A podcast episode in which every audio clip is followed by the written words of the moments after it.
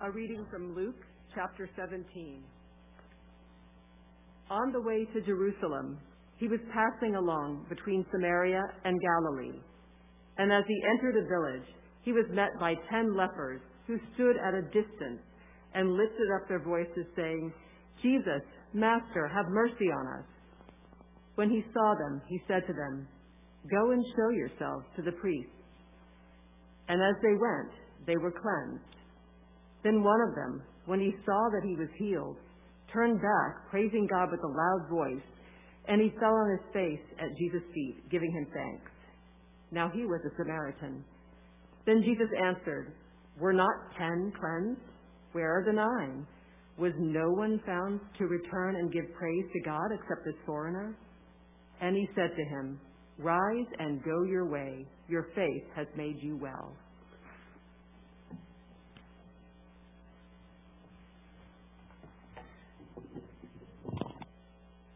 So I had new neighbors moving across the street from us earlier this year.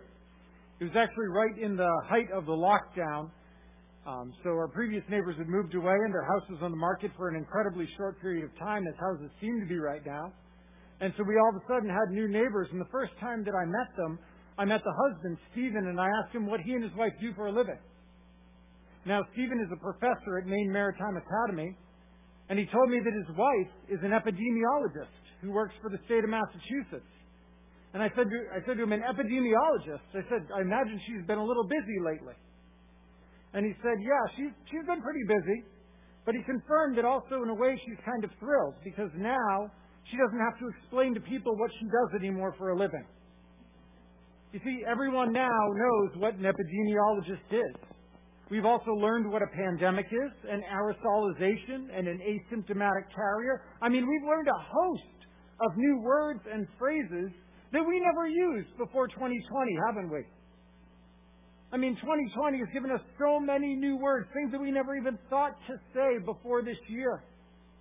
But I would venture to guess that the one thing we're sick of saying, and we are sick of doing the most, is social distancing. Social distancing. I mean, seriously, before twenty twenty, did you ever use the phrase social distancing? Did you ever hear the phrase social distancing? But now, it's not only a part of our vocabulary, it's a part of our lives. Now, some have correctly observed that it should really be called physical distancing, because although persons might remain connected socially through digital means, through social media, through video chat, we're asking people to remain physically distant from one another. Well, well, that's all well and good, but I think you and I know better. We know that the more physically distant you remain from someone else, the harder it is to maintain social connection. The farther away we are physically, the harder it is to remain close socially. And so physical distancing often leads to social distancing. So although the distancing is technically physical, there's an undeniable and an undevo- unavoidable social distance that results from it, don't you think? Isn't that what we've experienced in social distancing? In physical distancing, that is, a social distance. Now, while this, this idea of social distancing, while it's not a phrase we used much before twenty twenty, social distancing is actually a phenomenon that has been around for a long time. You know, what we find is that socially distanced people have always wanted to draw near. When you're socially distanced, for whatever reason, you always want to draw near. And friends, the good news, the gospel, the good news of great joy for all people is that it's for all people, including those who are socially distant. You know, you heard with the readings and the lighting of the first candle today that this is the season of Advent. And Advent comes from the Latin word Adventus, meaning coming. And the season of Advent is a time of preparation. We prepare our hearts for the remembering and the celebration of Christ's coming and anticipate His second coming. And, and in Jesus' first coming, when, when He arrived, when He was born, angels appeared to shepherds. And they declared to those shepherds in Luke chapter two, they said, "Fear not, for behold, I bring you good news of great joy that will be for all people." Good news, gospel, good news. This good news is good news for all people. And the next four Sundays of Advent, we're going to talk about good news for different groups of people. And today, we want to talk about some good news of great joy for those that are socially or spiritually distant. Because while social distancing was not a phrase we used or a practice we seemed to engage much, much before twenty twenty, it's been around a long time, especially when it comes to communicable diseases. You know, as Ashley read for us in today's account, Jesus was on his way from Jerusalem when he encountered ten lepers, it says. Now, no one's one hundred percent sure exactly what disease these men had, because the word that's used here for lepers could refer to a variety of skin ailments. But there is a good chance that these men had leprosy, or what's known today as Hansen's disease. Leprosy was known throughout the ancient world, and it still exists in clusters around the world today. It's a horrible disease, and it's caused by bacteria. It results in sores on the body and the destruction of nerve endings. And so without nerves to protect us from pain or overexertion or heat or cold or other dangers, people with leprosy will literally destroy themselves, because they'll lose fingers or toes or arms or legs because of overexertion, or broken bones that go unnoticed, or infections that go untreated. So the ten men that Jesus encountered on that day were probably in a wretched condition. And more than that, friends, they were hopeless. There was no known cure for leprosy. So leprosy was a death sentence that was carried out a little bit at a time. And because it was believed that leprosy was contagious, in order to protect people, the other people, those suspected of having the disease, were to keep socially, thus physically, distanced from others. The Jewish law was actually very, very specific when it came to how to treat those with such diseases. Leviticus thirteen forty-five through forty-six says, "The leprous person who has the disease shall wear torn clothes, let the hair of his head hang loose.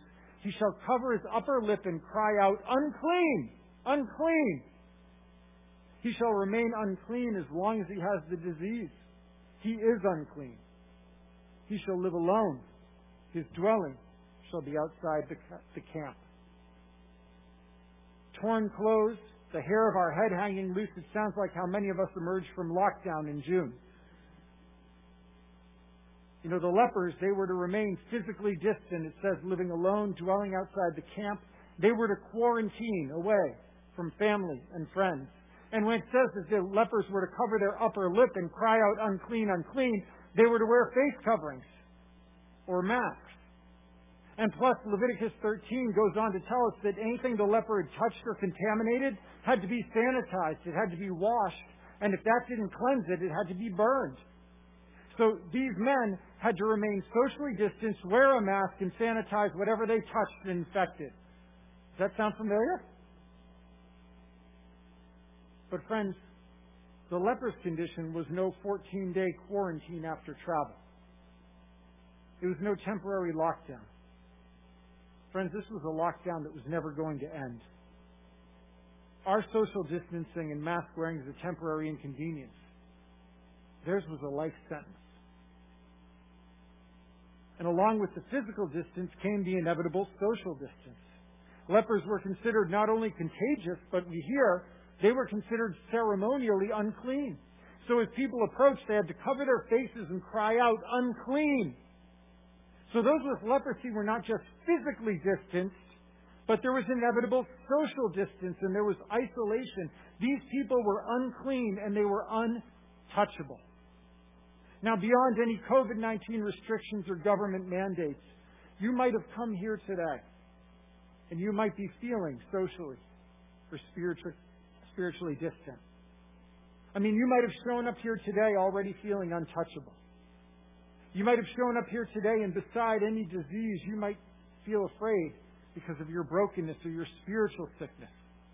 You might show, have showed up here today afraid that you're going to infect or entangle others in your own spiritual uncleanness. You might have shown up here today longing for what these men longed for, longing for what we all long for: a touch that will end our social distancing.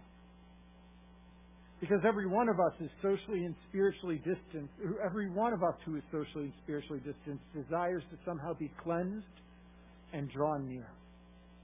We desire beyond hope that we might be able to take off the mask, expose our uncleanness, and rather than being isolated or quarantined, that we might be cleansed. Have you come here today feeling socially or spiritually distant, unclean, irreparably broken, indelibly stained, guilty? Did you come here today, this morning, that you might stand a distance from Jesus like these men did and cry out in the hope that maybe, just maybe, He'll hear and draw you near? Did you come here today hoping that Jesus might be able to end your social and your spiritual isolation? Because that was the hope of these ten lepers. The ten lepers who encountered Jesus on their way to Jerusalem, when they saw Jesus, they did exactly what the law required. We see them stand a distance away, but from that distance, what do they do? They cry out to Him. Now, friends, consider the fact that Jesus approached these lepers at all. Now, maybe they just had nothing to lose, which they really didn't have anything to lose. But maybe, just maybe, stories had gotten to them. Maybe, just maybe, they'd heard the stories of Jesus, and they knew Him to be someone who drew the socially and the spiritually distanced near. Because in His Gospel, Luke records story after story of Jesus freely approaching uh, and people, and people freely approaching Him, and them being received. Jesus brought near those who were distanced. He welcomed those who'd been withdrawn. He included those who were isolated. And I imagine the stories of Jesus and His welcome had to the socially distanced had circulated amongst those who were outcasts like these men, had circulated to the isolated and the unclean, and had given them hope. Had given them hope that maybe it wouldn't always be. That no matter how distant and unclean they were, Jesus could draw them close. In fact, earlier in this same gospel, Luke recorded an incredible story of Jesus' interaction with a leper. In Luke chapter five, verses twelve and thirteen, we read, "While Jesus was in one of the cities, there came a man full of leprosy. When he saw Jesus, he fell on his face and he begged Him, 'Lord, if you will, you can make me clean.' And Jesus stretched out His hand and touched him, saying, 'I will. Be clean.' And immediately the leprosy left him." Friends, why did Jesus touch this man? Did Jesus need to touch him to heal him? Friends, the fact is Jesus didn't need to touch anyone to heal them. I mean, other places in the Gospels, we witness Jesus heal with a word, or with a prayer, or in the case of the ten lepers that Ashley just read for us, friends, He healed them without any visible declaration. He didn't need to touch this man, this leper, so why did He touch him? Friends, in touching this man, Jesus broke every taboo that existed against touching those who were ceremonially unclean. In touching this man, Jesus may have been the first human contact He had had in years. In touching this man, Jesus not only physically healed him, but He began the end of his social isolation. The touch of Jesus brings near the socially distant. The untouchable, touched by grace, can be cleansed and restored. The good news of great joy for the socially and the spiritually distant is that they can be brought near by the touch of Jesus Christ. This is the gospel. This was likely the hope of the ten lepers who encountered Jesus on His way to Jerusalem.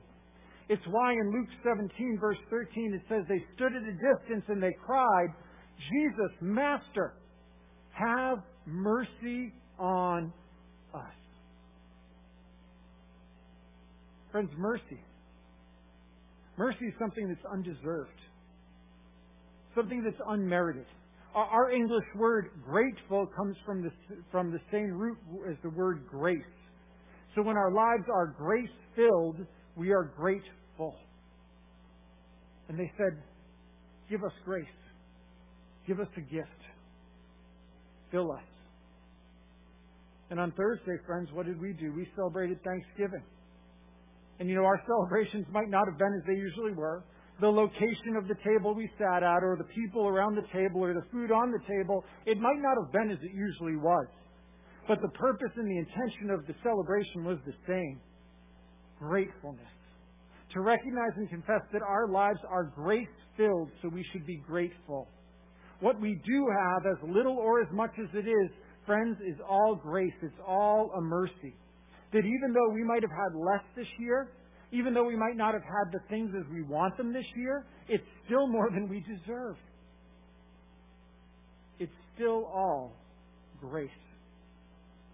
And were we grateful because we've been grace-filled? Are we grateful? You see, these ten lepers, they all called out for mercy. They called out for grace. They called out for an undeserved gift. And because of Jesus' goodness, what did He do? He filled their lives with grace. They were grace-filled. And Jesus' response to the lepers in verse fourteen, "Go and show yourselves to the priests." You know, according to Leviticus thirteen, it was the priest's job to examine the skin disease and determine whether the person was healed or clean or unclean.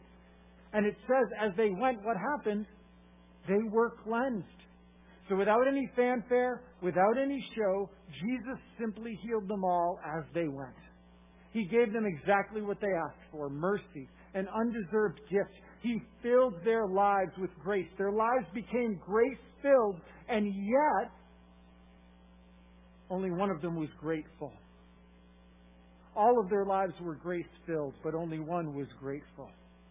Verses fifteen and sixteen report, "Then one of them, when he saw he was healed, turned back, praising God with a loud voice. He fell on his face at Jesus' feet, giving Him thanks." Friends, ten lepers raised a loud voice and called for mercy. Only one leper raised a loud voice to cry, "Thank you." Now Jesus, who's really good at math because He invented the laws of mathematics, did some quick calculations in His head, and He asks in verse seventeen, "Were not ten cleansed? There's only one here. So where are the other nine? Where are the other nine?" All ten of them were grace-filled. So why were they not equally grateful? You know, even more interesting, the one who returned, according to verse sixteen, was the Samaritan. I mean, you might not have noticed, but when this account opened, it says that Jesus was traveling between Galilee, which is the Jewish territory, and Samaria. And so we find this group of ten lepers was a mixed group. Normally, Jews and Samaritans would never mix.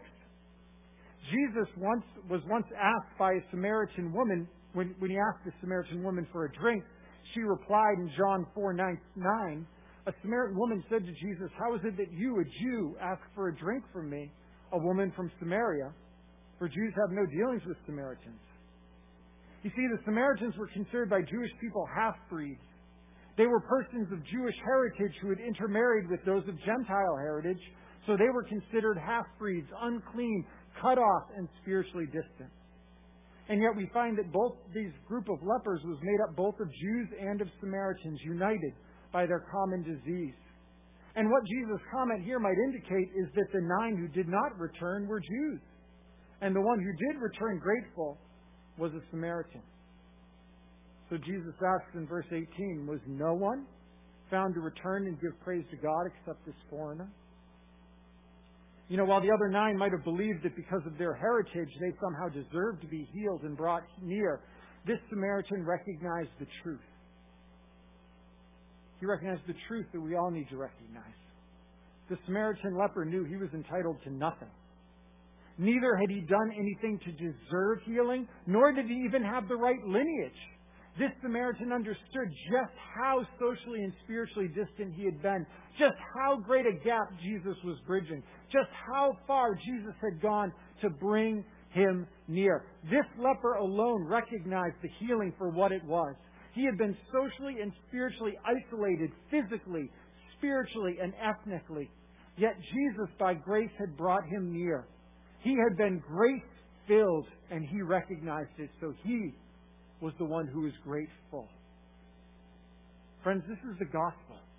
This is the good news of great joy for all people, the great good news of great joy for the socially and spiritually distant. Christ has come to bring near the distant and the isolated. And how does He do that? Friends, like these lepers, we are kept separate from God and from one another by our sin and by the contagion of our uncleanness.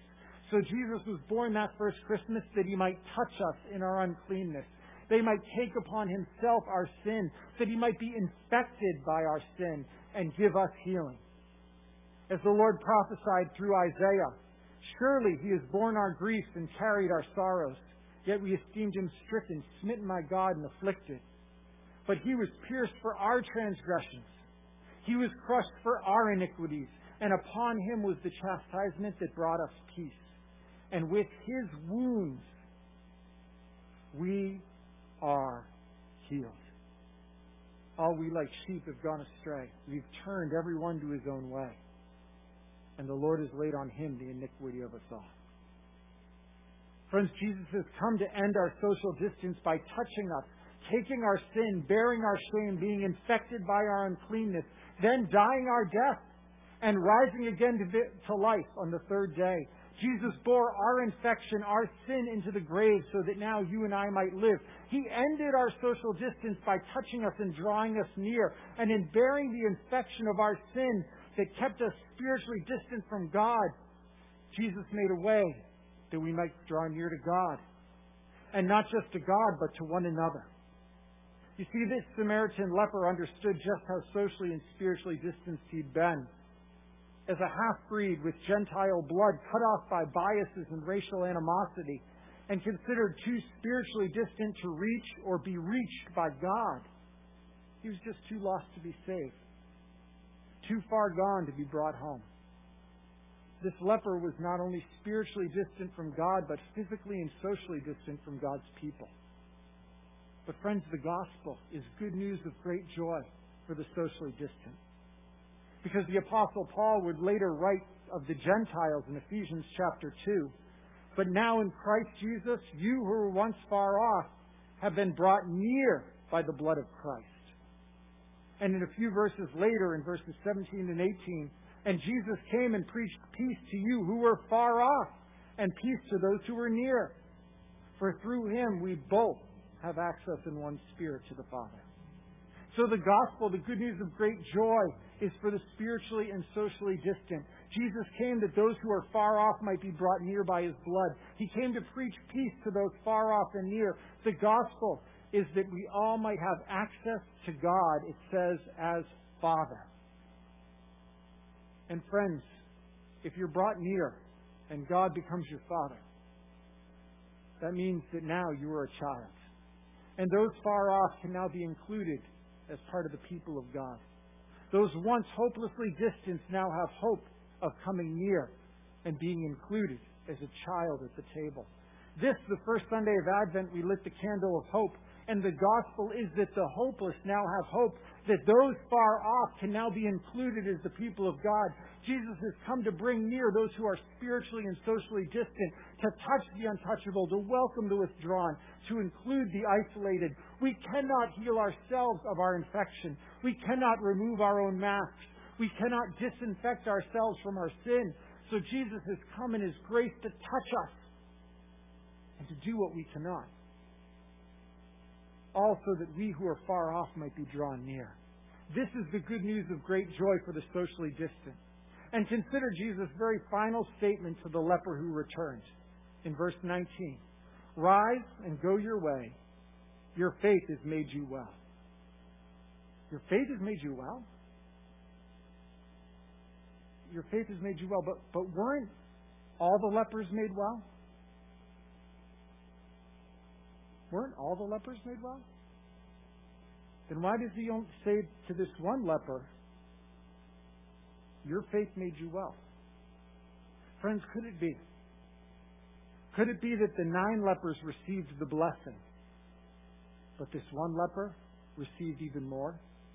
He received the blesser, not just the blessing.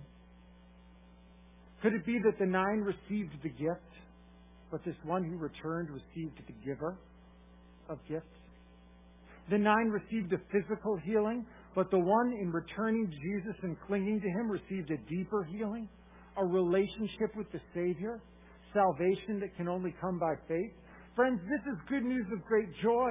This is the gospel for those that are socially and spiritually distant. We might receive a gift not just of grace, but the gift of the grace giver. that we might be filled not just once by some healing, but we might live grace-filled daily because we have the grace giver. Friends, the good news of great joy for the socially distant is not just the gift of grace, it's the gift of the grace giver himself. He is the gift. He is the good news of great joy. The good news is that the grace giver has drawn near to draw us near. Friends, the gospel, the good news of Christmas is that the grace giver has drawn near to draw us near. This is good news of great joy for all people. And friends, have you received this good news as yours? This grace giver is your own. For those of you who've come here today feeling spiritually or socially distanced, you're invited to come now by grace. Don't let another day come by, but speak to me or to someone else that you saw up front this morning. For we would love to talk to you and pray with you that you might know and that you might be filled with not just grace, but with the grace giver. And church, we who've drawn near to the grace giver, we now must reach out and touch today and draw near others by the grace of Christ. Who do you struggle to touch? Who are those unclean that you struggle to reach out to? Those who voted for Trump? Those who didn't vote for Trump? Masters, non-masters? Homosexual or heterosexual sinners? Sexual abusers, abortion providers, the religiously self-righteous? Friends, who do you struggle to touch? Who do you think is too far away, too distant to be saved or touched by grace?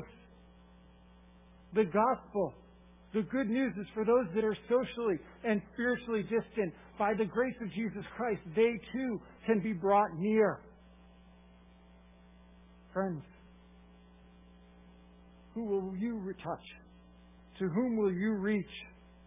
For this gospel is good news of great joy, that the grace giver has drawn near to draw us near to him. Who will you touch with his grace this week? For this is good news of great joy for all people. The grace giver has drawn near. And now our lives might be grace-filled, and we might be grateful, and live a life of response that is grace-filled towards others. Christ has drawn near. This is good news of great joy. How will you help make sure that it's good news for all people this season? And let's pray. Father, thank you. Thank you for the gospel, for good news of great joy, for all people and for those who are socially and spiritually distant. Thank you that you have come that we might be drawn near. And Father, may we draw near to you, and by your grace may we draw others to you as well. Lord, we pray that this season you would restore hope, that you would bring peace, that you would reconcile many, and that you would receive glory, honor, and praise now and forevermore. In Christ's name we ask. Amen.